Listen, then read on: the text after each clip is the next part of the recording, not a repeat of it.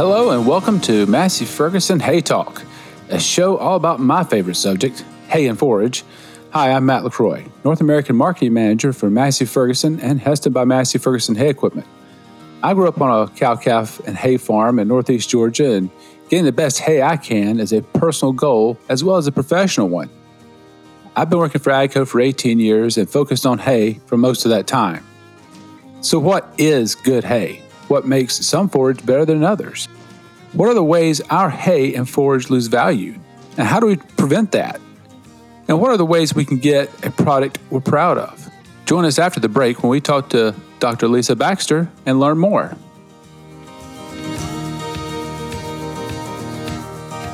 Hay Talk is brought to you by Massey Ferguson and Hesston by Massey Ferguson, your best choice for durable hay equipment designed to give you great performance year after year. Visit us at masseyferguson.us to learn more. Hello again, this is Matt LaCroix with Massey Ferguson Hay Talk, and today we have a very good guest with us, Dr. Lisa Baxter. She is the forage specialist with the University of Georgia, and today we're going to cover raking and tedding practices. So, Lisa, can you uh, give us a little background about yourself and how you got interested in the the hay and forage side of the business? Certainly. Thank you, Matt. Um, so I've, I grew up around livestock and raised sheep and chickens and everything through 4 H projects and really wasn't exposed to the forage world until I went to college and, ultimately grad school um, doing my master's with Dennis Hancock. Um, is at University of Georgia in Athens at the time. And you know, always thought I wanted to be a, a, vet for years and years. And when I started learning more about the forage world, this is where I wanted to be. Uh, still, you know, almost 10 years later from starting grad school, it's, it's fun. Uh, get up every day. It's always something different. Um, and then being able to come back to Georgia and serve as a forage specialist now, yeah. I mean, it's amazing to, just the diversity that we have in this state. Uh, I really started focusing a lot more on hay when I delved into what resources that we had within our state extension program and what gap was really missing for our forage producers. And there's there's a lot of progress that we've made in the hay world, and we've got a long way to go. I agree completely, uh, and I really appreciate you and Dr. Hancock and being so close to where our headquarters are uh, here in Georgia. And I like a lot of the stuff that you know University of Georgia and is doing towards getting alfalfa strains that can grow in our southeastern climate, which is not always uh, super friendly to that particular crop. But uh, one thing I do want to start off, since this is raking and tedding practices, is uh, what are your thoughts on tedding? Uh, using a tedder on alfalfa, as we call them in the southeast, a fluffer. But how do you feel about that on alfalfa? All right. So the, the southeast is so different climatically from everywhere we traditionally think that alfalfa is grown in the United States. And in, in many areas, a, a wouldn't necessarily be required. But for us in the Southeast, it, it's a, it can be a necessary tool throughout some of those summer hay cuttings. Uh, the the problem with the tedder, for for all the benefits that it does have, is you know we can stand to lose a lot of quality, and so we we've got to be careful in how we use that tool to make sure that we're really capturing all of the good and help kind of mitigating some of the bad. Yeah. So if we did have to use a tedder, I know uh, there's the good and the bad in it, but if we did have to use a tedder and this, we knew a rainstorm was coming and we had to get the crop up, what would be the best time to use a tedder if we definitely had to do it? Right. So the earlier that we can use the tedder in that drying process, the better and that's going to look differently for each producer and in each harvest. We we can get pretty creative with our use of the hay tools and dodging rainstorms in, in the southeast. So it, and a lot of it depends on kind of what our conditioning practices are with the mower. Um, but in, in general, we want to run a tedder when there's still at least 50% moisture in that forage, whether it's alfalfa, grass hay, or you know, any any crop. We want to target that 50% mark our cutoff point, um, or at least at minimum, make sure there's still a dew out there. But we don't want to go much below that 50% mark in terms of alfalfa. Just the way the plant is structured. We've got that big stem, but then there's those delicate little stems coming off to the leaves. And that's really easy to shatter those when we start getting too dry in that wilting process. Yeah. Have, has anybody that you're aware of done any kind of studies uh, to see uh, what kind of potential losses we have? We use a tedder on out grass hays or alfalfa. I'm assuming your forage quality is going to be affected if you use it at the wrong time, especially if it's uh, too dry. Correct. I don't know that there's any research that, that necessarily regresses one on the other, but you know, as a general observation from hay practices in the southeast and throughout the country, the, the drier that forage is whenever we're running that tedder, the more likely it is that we're going to have leaf shatter. And that's where all our nutrients are. There's there are very few nutrients in alpha, the alfalfa stem. Uh, that's where all our fiber and lignin is. The, the, stuff that is making alfalfa so good and nutritious is really in those leaves. And so, as good as that tedder can be for helping with the dry down, we don't want to use it incorrectly to knock off those leaves. Yep. So, if a, a producer was going to use a, a tedder in the process, whether it be a grass or alfalfa, um, what would be a item that a, a, producer would determine to make this a good process for them? how do they know that they need to go tedding if just say they're new to the industry? All right so it, for most of us in, in the in georgia and, and I, I would say except for maybe some in the midwest alfalfa is not going to be our only crop. And so th- there's always that point where we need help with the dry down especially in the more humid areas and that's where the tedder fits um, i know a lot of producers here in the southeast that that are using the tedder instead of a mower conditioner to help get um, that that rapid dry down. And we, we like to use, we like to recommend that to be using it in addition to.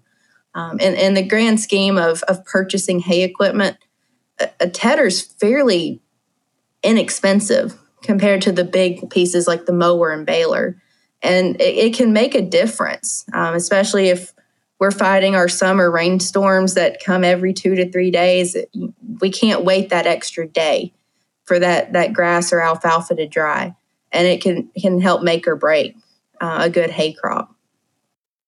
Yep, yep, you're right. So, what would a person be looking for when they're tedding their their hay? Whether you know, let's let's just go with grass hay.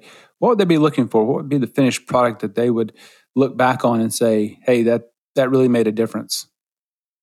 So the way that we usually see it here, especially in our heavier Bermuda grass crops, are you know one if the the grass did get rained on or we have a really heavy dew, it goes and that's where the name fluffer kind of comes in. It goes and it fluffs it up and helps spread it out to give us that more even drying.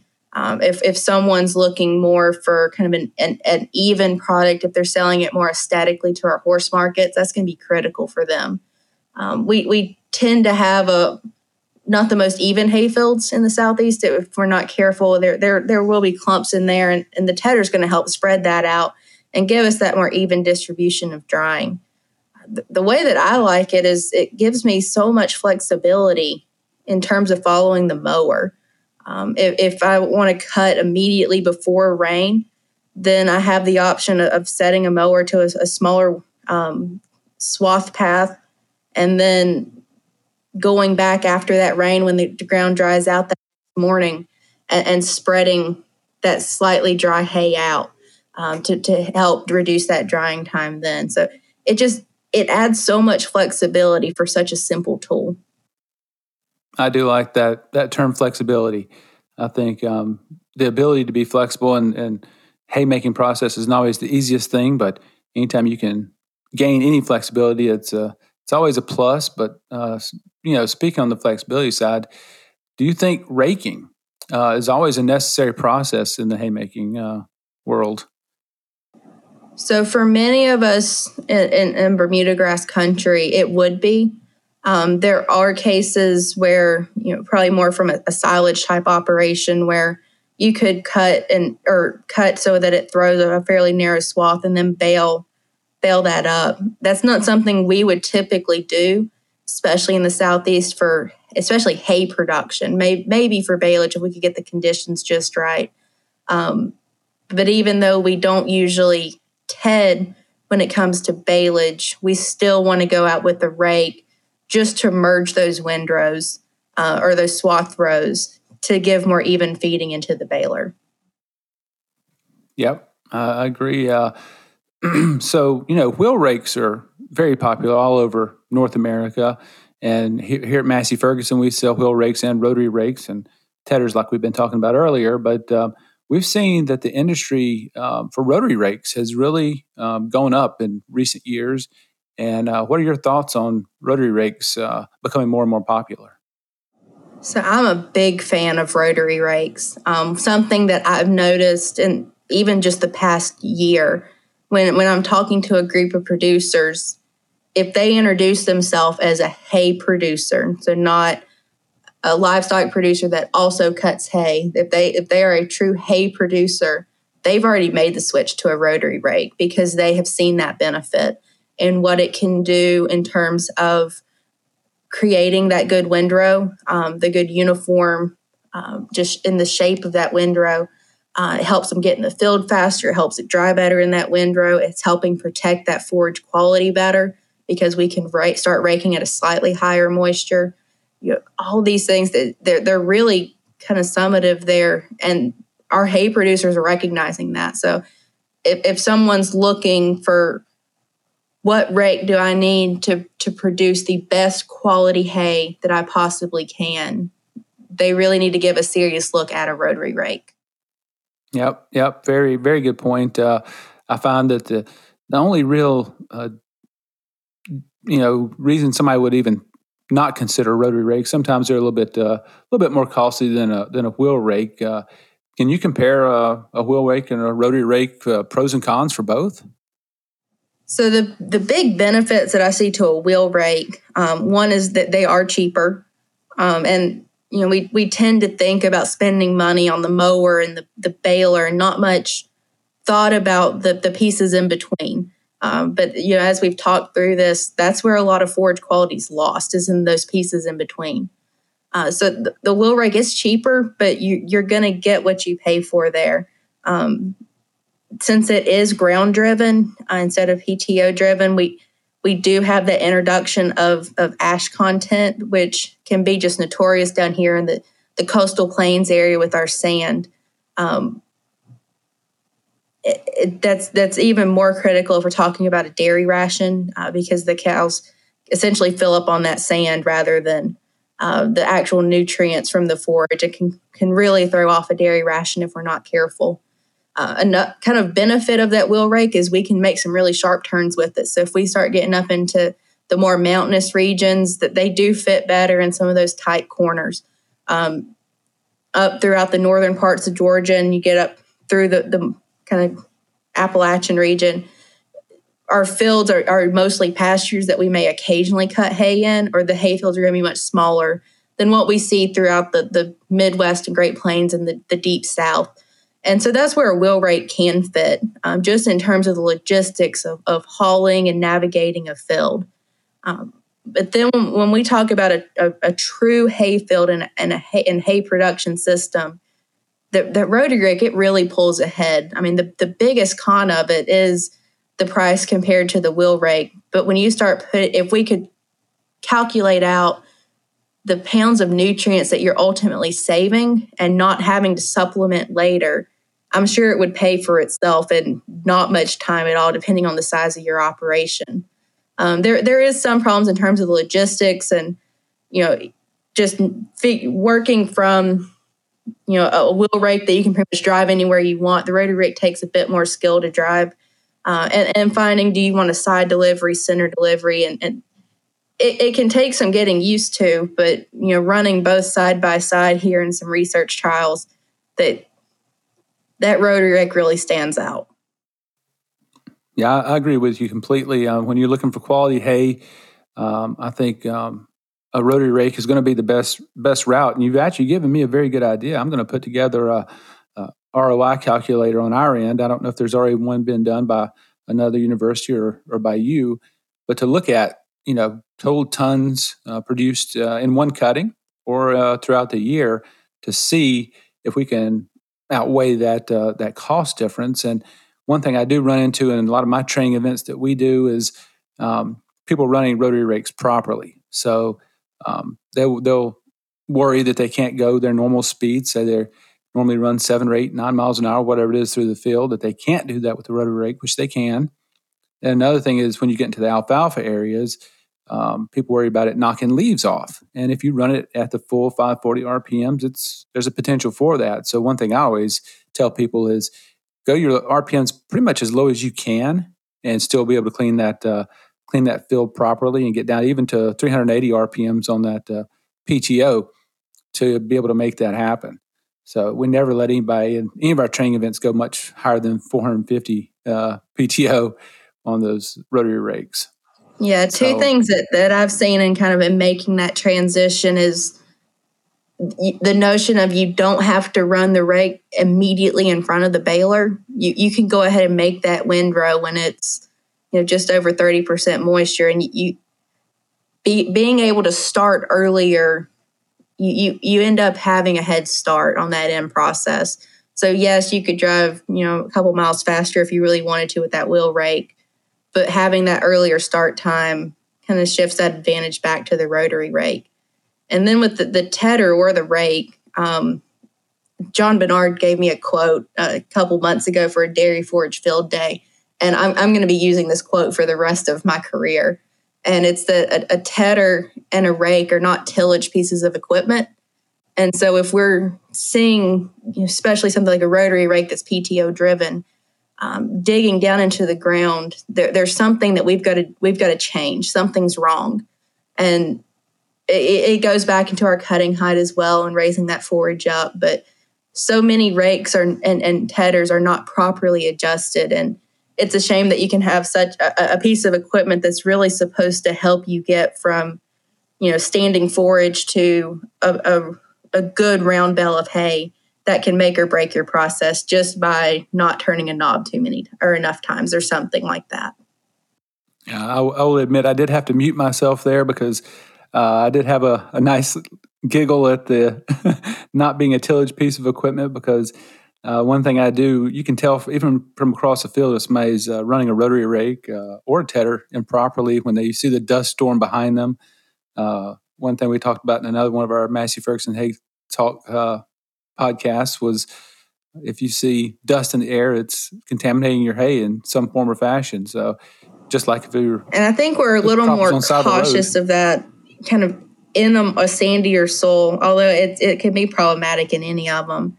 Um, that sand, especially when we start talking about a high quality ration like a dairy ration, can really bring down the quality of a good forage just by introducing that ash content and and it, it seems silly that something like sand could make or break your process here uh, but it could really make a difference. And it and it's such an easy setting. You've already bought the equipment.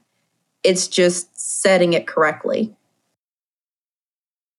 Yeah uh, short process uh, before you leave the barn or before you leave your farmyard with the with the product just to set that that height. And i usually like to use the toe of my boot as a a good gauge.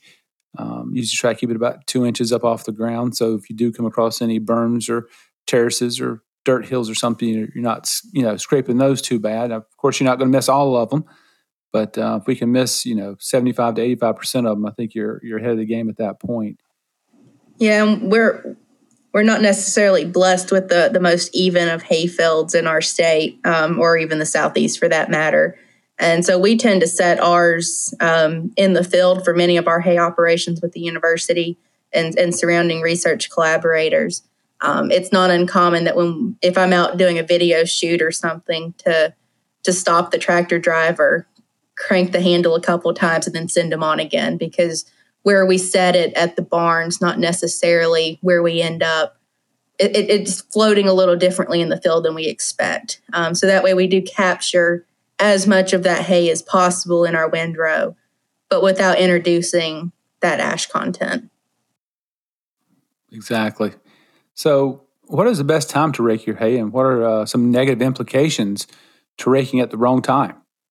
So the it, it really would depend on producer, and, and, you'll get a feel for kind of your your operation and, and how fast your forage is drying down.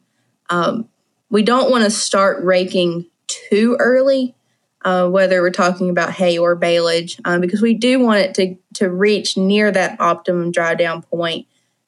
Once we get it in that windrow, even if we're talking about a windrow with a rotary rake, the it the dry down is not going to be the same as if we had it covered across the all the entire surface of the hayfield, just from a, a surface area standpoint. Um, with the rotary rake, we tend to start around 30%. Wheel rake, we get down below 25 or so just because the difference in the windrow.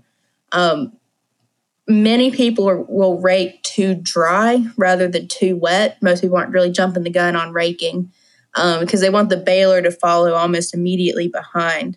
And the problem with raking too dry is that just like tedding too dry, we, we introduce a lot of risk of leaf shatter. Um, it's not going to be as much as with a tedder, but it's still those metal tines are hitting that forage, you know, at a relatively high speed. When it, the drier that it gets, the more likely it is to start shattering. And, and just like with tedding in that alfalfa, even if we're talking about a grass, the, those tender parts of the leaf blade that's starting to dry down, that's where all our nutrients are. And the, the more leaf that we can get into that final bale, the higher quality product we're going to get. Yeah, I think that's a, a very good point. I know um, that's a good point for the grass hay producers as well to pay attention to because you can still shatter those leaves, whether it be an orchard grass or a Timothy or Bermuda, and that's where most of your nutrients are. So that can actually turn into a powder form if you uh, don't do it at the right time. Another thing um, I have noticed in my working with a, a rotary rake, for instance, is not only can you start earlier, like you mentioned earlier, the crop continues to dry down because it is a fluffier windrow. But I've noticed that balers, whether it be a, a small square, a round baler, or a large square, you can actually travel a little bit faster through the field um, baling because of how the formed uh, the windrow is formed versus a wheel rake. Have you run into any of that in your research? I'm sure it's coming. Um, last year was a little dry during our PK season. Had it been a little wetter, when I was running rake side by side, we definitely would have have had more yield to see this difference more prominently. Um, something that I've, I've, noticed is where the, the wheel rake tends to wrap the forage and, and it kind of curls in on itself. You're hitting those low and high spots, whereas that rotary rake is more uniform. And so as it's feeding into the baler, you don't, or at least there's a lower tendency of those random lumps you're having to you're not having to adjust your your baler on the windrow as much to get that good even feed in. And it's i don't know if it has necessarily affected my speed. It is i guess easier on me as an operator on that rotary rake um, because i'm not having to make those last minute adjustments as the baler's moving across that windrow so it's just an added peace of mind. Very good. Dr lisa baxter with the university of georgia forage specialist you have been an excellent guest today I really appreciate all the information you've given us uh, to think about, whether it be an alfalfa or a grass hay producer. Are there any final thoughts you want to leave us with before we uh, end today's podcast? Uh, I think kind of the big takeaway from this is is don't forget those middle steps.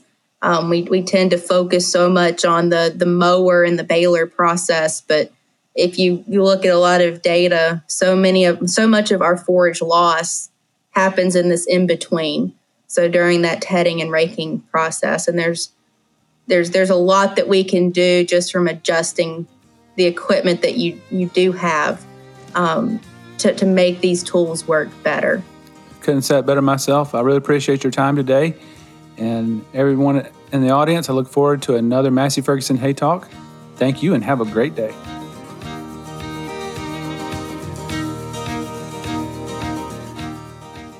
We just had a very good conversation with Dr. Lisa Baxter of University of Georgia, forage specialist, and she mentioned a lot of great things within our conversation covering tedders, wheel rakes, rotary rakes. Regardless of your needs, Massey Ferguson has you covered. We have tedders ranging from 8 feet all the way up to 42 feet, low maintenance, high specs, so, one of the good things about our tedders and rotary rakes for that matter is they're going to have the largest tines on the market, less chance of any kind of damage to those. Uh, we also have tine savers, which is a really nice feature. So, if one does break, it doesn't. Uh, uh, the other one doesn't fall off. It's easy to replace. Very easy maintenance. All your grease zerks line up on your drive shaft, so it's always a good thing. Easy maintenance help you get out there and maintain something you might not have uh, planned on having to maintain on a daily basis. On the rotary rake side, we have seven models ranging from 12 feet to over 32 feet. Very low maintenance, low horsepower requirements is always a, a huge plus. And then if you're looking for a wheel rake, we've got you covered there as well. We have seven models ranging from 15 feet to 28 feet. So hop over to your local Massey Ferguson dealer or visit masseyferguson.us.